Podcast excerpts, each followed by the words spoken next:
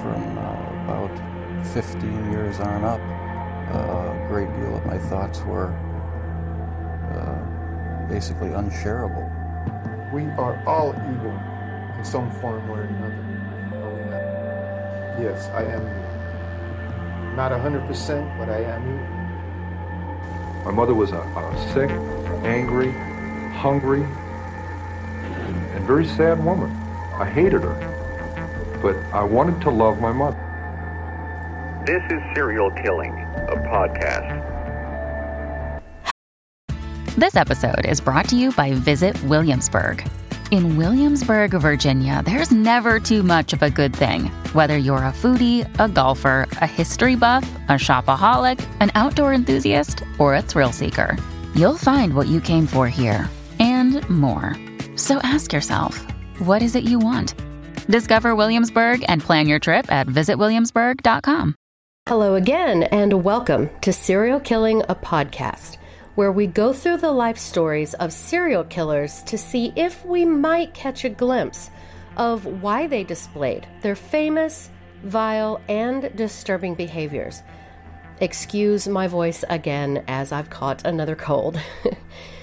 Special thanks to some of my patrons Thomas, Pahoton, Sue, Doc, Shannon, Walter, Jennifer, Elena, Elise, Ariel, Chantel, Stacy, Jessica, my dear two Emmas, Whitney, Rachel, Alethea, Catherine, Linda, Teresa, Sophie, Nanette, David, Trudy, and John.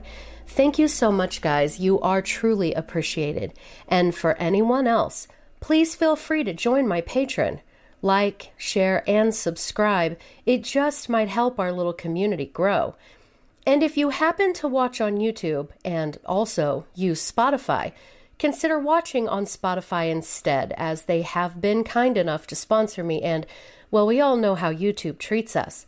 But my podcasts are all written with the listener only in mind, so nothing is missed. Today's podcast will be on William Bonin, otherwise known as the Freeway Killer. Now, this one comes with my disclaimer disclaimer because it involves the assault and murder of children. So if you need to sit this one out, it's all good. William George Bonin was born on January 8, 1947, in Willimantic, Connecticut.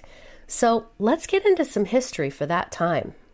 1947 was an interesting year. The biggest happenings to hit the news included the Roswell UFO incident, where it is generally accepted that an unknown object crashed in the general vicinity of Roswell, New Mexico. The Air Force insisted it was a high altitude surveillance weather balloon, though most everyone believes otherwise. Most believed that the military had covered up the recovery of an alien spacecraft, including alien life forms. Also in 1947, the Cold War began, which endured over four decades until the decline and eventual collapse of Eastern European and Soviet state communism in the late 1980s. You see, after the end of World War II, the Soviet Union began creating the Eastern Bloc, which mostly included countries it had successfully taken back from Nazi Germany control or, quote, satellite states of the Soviet Union. The United Nations also voted in favor of the creation of an independent Jewish state of Israel. To win their independence, underground Jewish militias waged a bitter guerrilla war against the British, including bombing attacks against British military headquarters. India and Pakistan gained their independence from Great Britain after the Indian Independence Bill went into effect. They had been under British rule for over 200 years. And as I've said a few times in the past, and to the great excitement and convenience of serial killers everywhere, the Polaroid camera was first demonstrated. The camera could take and develop a physical black and white photo in just 60 seconds, and they began flying off of the shelves. Side note, they were able to do color photographs in 1963.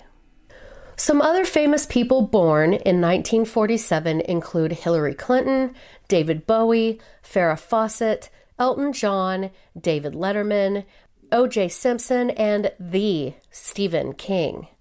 So, this was the atmosphere that William was born into. Now, William was the second of three sons born to Robert Bonin and Alice Coate. Robert Jr. was three years older than William, Paul, three years younger. Robert, the father, was born in 1919 in Willimantic, Connecticut, as well. William's mother, Alice, was born in Norwich, Connecticut in 1920. Now, with regards to his parents' lives prior to marriage and children, it was said that Robert had served in World War II and what he saw or experienced was intense. After returning from war, he worked as a machinist and had evolved into being an abusive alcoholic and gambling addict who preferred to spend a lot of time with other veterans. William's mother, Alice, it was said, had endured the unthinkable as a child by being regularly sexually abused by her own father, and he continued to push the same behavior onto her after she married Robert. But Alice was reportedly also an alcoholic and a bingo addict, which, for those who listen and aren't from the States, is just another form of gambling and was said to have some pretty severe mood swings. So both of his parents were usually not around much, leaving William and his brothers in the care of their maternal grandfather, you know, the one that had sexually abused their mother. And really, the grandfather had been a convicted child molester.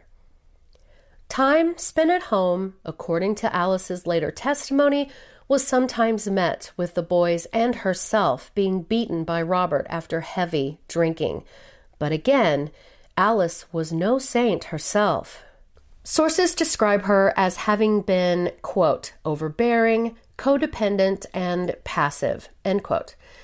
I saw again and again Alice being described as moody and often bedridden, seldom having the energy to cook meals for the children. So, in summation, when Robert and Alice were around, they were often drunk, fighting, Alice too ill to even get out of bed, and Robert being quite physically abusive to his wife and his three sons. And that's when they were even around. According to court documents, both were usually always off gambling, leaving the three boys at home completely alone. A neighbor had later testified that he never saw the parents spending any real time with the boys, who were always hungry and were dressed in dirty clothes. The couple fought constantly, and due to Robert's gambling habits, he lost their family home in a high stakes poker game in 1950 when William was just three years old and they were forced to move in with Alice's parents. But never you fear, Robert was then able to continue to drink and gamble. When William began attending school at St. Mary's Catholic School, the staff began reporting that he was aggressive toward other students, not paying attention in class, and sometimes didn't bother to come to school at all. Both Robert and Alice began hearing all about how William and Robert Jr. were both delinquents. So when William was six years old, Alice began suspecting that her father, whom she had left her boys with to watch at times, was molesting her sons. I cannot make these things up, guys. So she decided, rather than do the right thing by sobering up getting her children away from their abusive father, taking back control of parenting her children, making that sacrifice for her beloved children she brought into this world, she thought it a better idea to leave them in a Catholic orphanage. Now, this place, whew, here we go. The Franco American School was, and still is, though it is closed, located in Lowell, Massachusetts. In June 1908, the missionary oblates of Mary Immaculate purchased the estate with the intention of providing a home for orphaned children. It was written on francolowellma.wordpress.com, quote, Since its inception in 1908, the growth of the institution was prodigious. In addition to a nurturing and safe environment, the orphanage offered its young residents a solid spiritual and academic foundation, as well as cultural and social advantages. Its personnel, ever sensitive to the needs of the time, soon extended its services to children of neighboring parishes and cities. In the late 1950s, day students were admitted among the residents and received educational training as well as extended care options for both before and after school hours. End quote. However, this was not young William's experience while residing there. Alice dropped him and Robert Jr., his older brother, off there around 1953.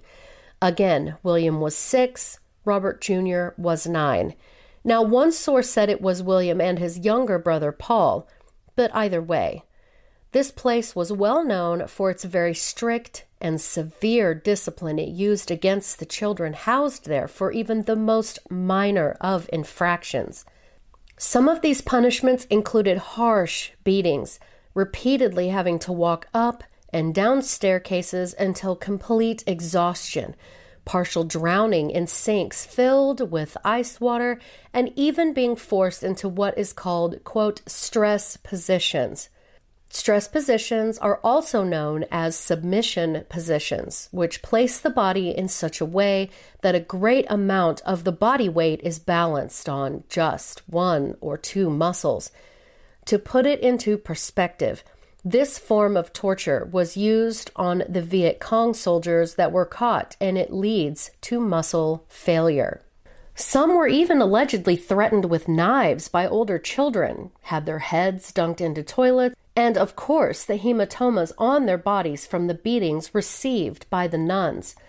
But it is interesting to note that records kept by the staff indicated that William seemed to function well under the controlled environment.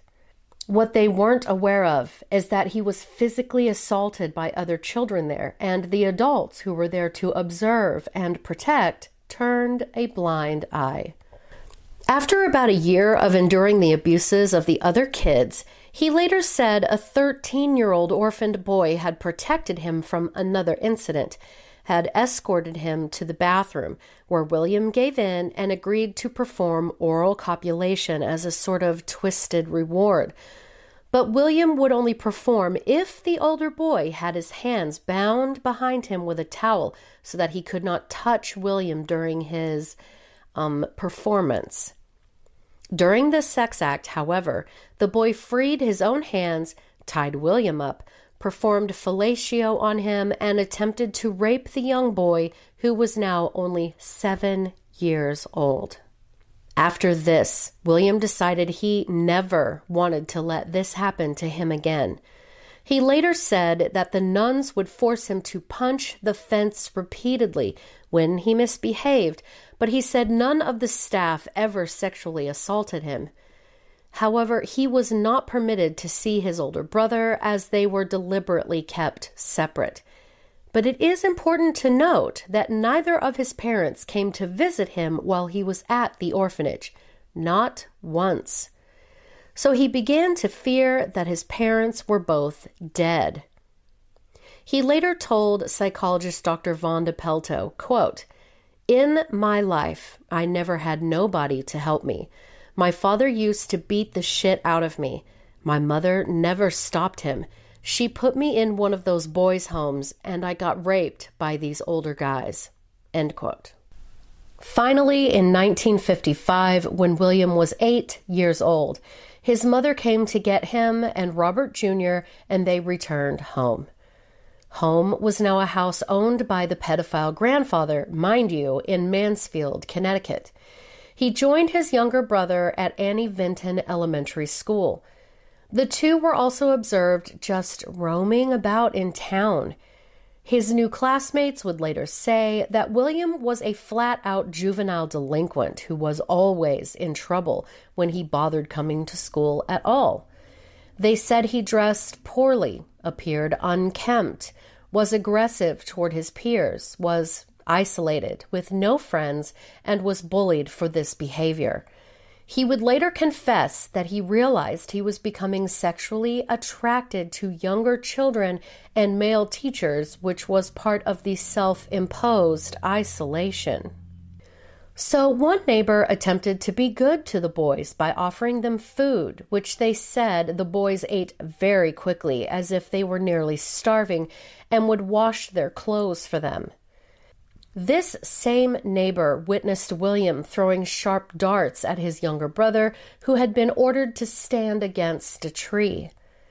And again, Alice left the boys to be supervised by her father or Robert Jr. when he was older, but he had often been the heaviest receiver of their father's intense beatings for trying to stand up for their mother, and he then turned around and belittled and beat his younger brothers as well.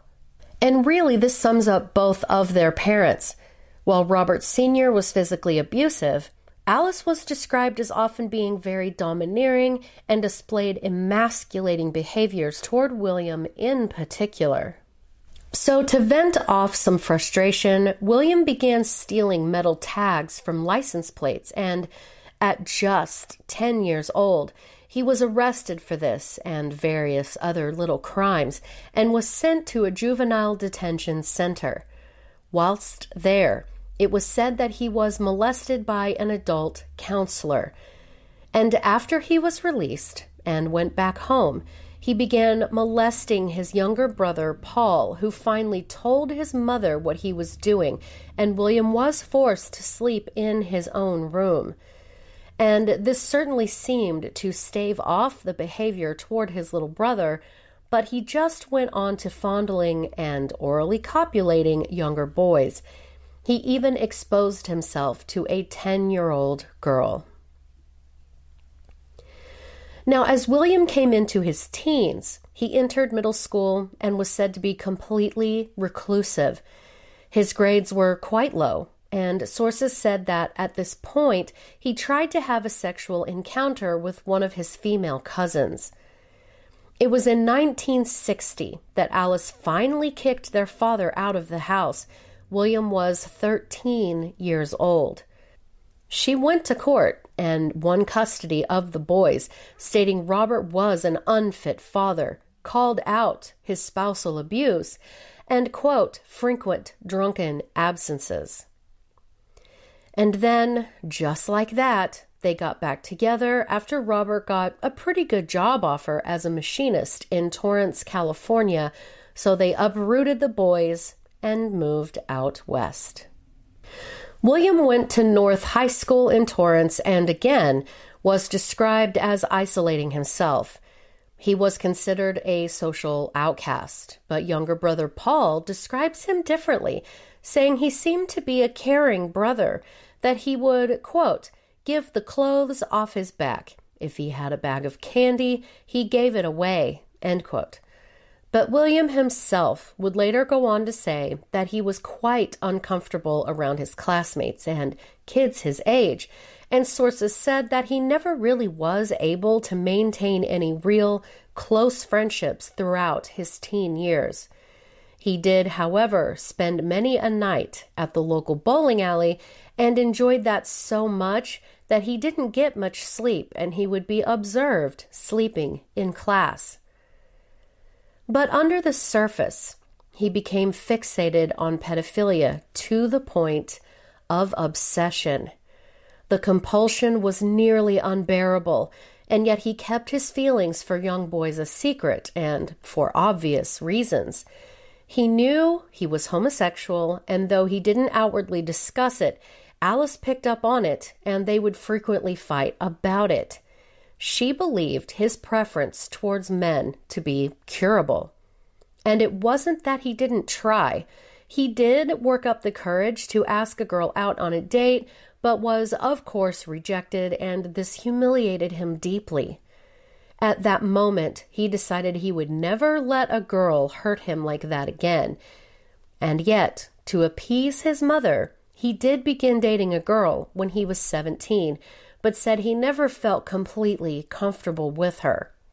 But it was also during this time that the compulsions became too much, and William began luring and molesting several of the neighborhood children. And though I don't believe she witnessed any of this, it was said that his mother constantly worried that William would get caught and get in serious trouble for crimes against children. So she did what any good Catholic mother does she prayed. She later said she warned him about his behaviors and that, of course, would start a fight. And finally, she kicked him out of the house, and he did what many of the people do that we talk about he joined the Air Force. And that was his childhood. There's so much here, quite frankly, I don't know where to begin. To say that there is at least some intergenerational trauma at play here would be an understatement. Alice herself had been sexually abused by her own father most of her life until she married Robert. I wasn't immediately able to find out how old they were when they were married, but if I were a guessing gal, I'd say she would have been in a bit of a hurry to get out and away from her father.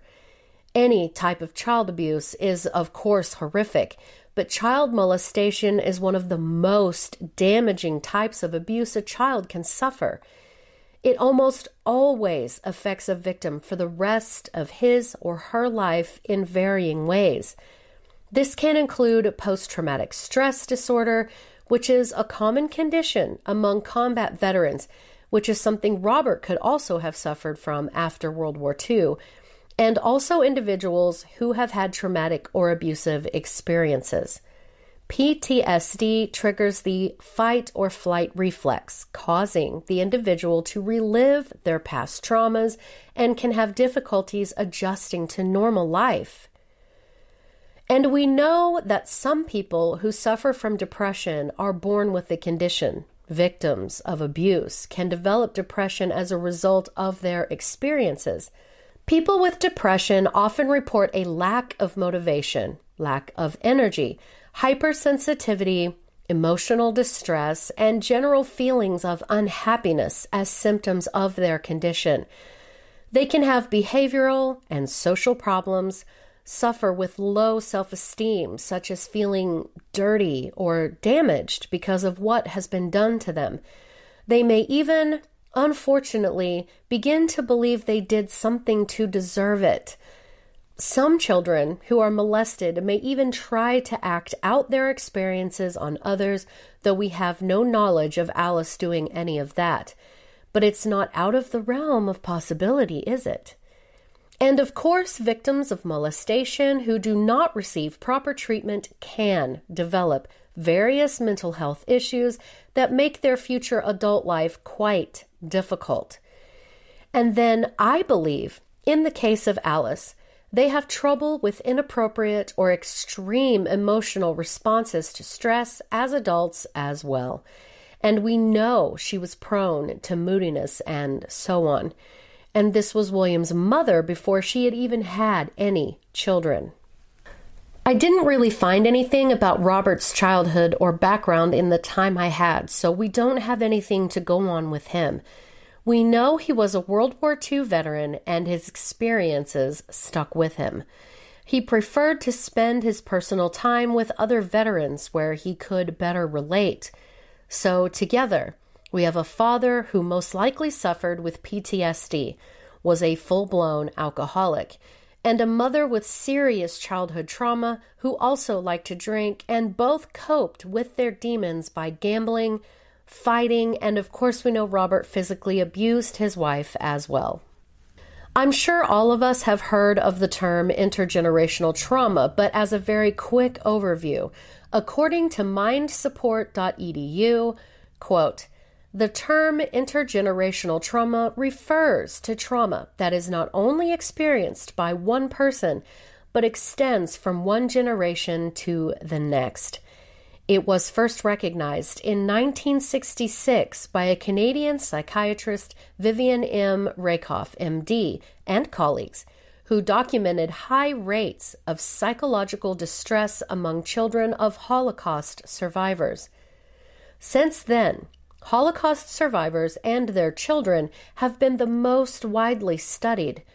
Nevertheless, In theory, any type of extreme and prolonged stress can have adverse psychological effects, not only on the first hand sufferers, but also on their progeny, resulting in clinical anxiety, depression, and PTSD. End quote. I'm not saying that this is the case here, but it is something to think about. William and his brothers were born into this sort of mix. We've talked a fair bit about child abuse and the absolute disastrous outcomes that can happen, not even touching the surface of the immediate physical injuries children experience. Okay, but childhood abuse can be linked to later physical, psychological, and behavioral consequences. These consequences may be independent of each other, but they also may be interrelated. Abuse and or neglect may actually stunt the physical development of the child's brain and lead to serious psychological problems. Low self-esteem, as we've said, high-risk behaviors, and so on. The outcomes of abused and neglected children differ widely and are affected by a combination of factors, including the age of the child and developmental status when the maltreatment occurred, type, frequency, duration, and severity, all of that comes into play. And with William, well, he had nearly all of that in spades. We have severe physical abuse by his father, witnessing the same abuse inflicted upon his mother and brothers. We have rather serious neglect in that his parents were not around much to perform the most basic of parental duties, such as feed them and make sure that they were clean. We have a mother who suffered being molested by her own father, then leaving her children with this same man to watch so she could go drink and play bingo or suffer with what I surmise was depression, debilitating her to the point that she couldn't get out of bed. And when it really all became too much, again, rather than her or Robert stepping up to the plate and sacrificing for the children they brought into this world, she dumped William and his older brother, Robert Jr., off at an orphanage. So just let that marinate in your mind for a moment. So William went from a tumultuous, abusive, and neglective home to a place where the nuns used horrible punishments to try to make the children submit. And by the way, just from personal experience, threatening and beating children into submission is not the way to go. The punishments inflicted upon the children there were horrific, absolutely horrific.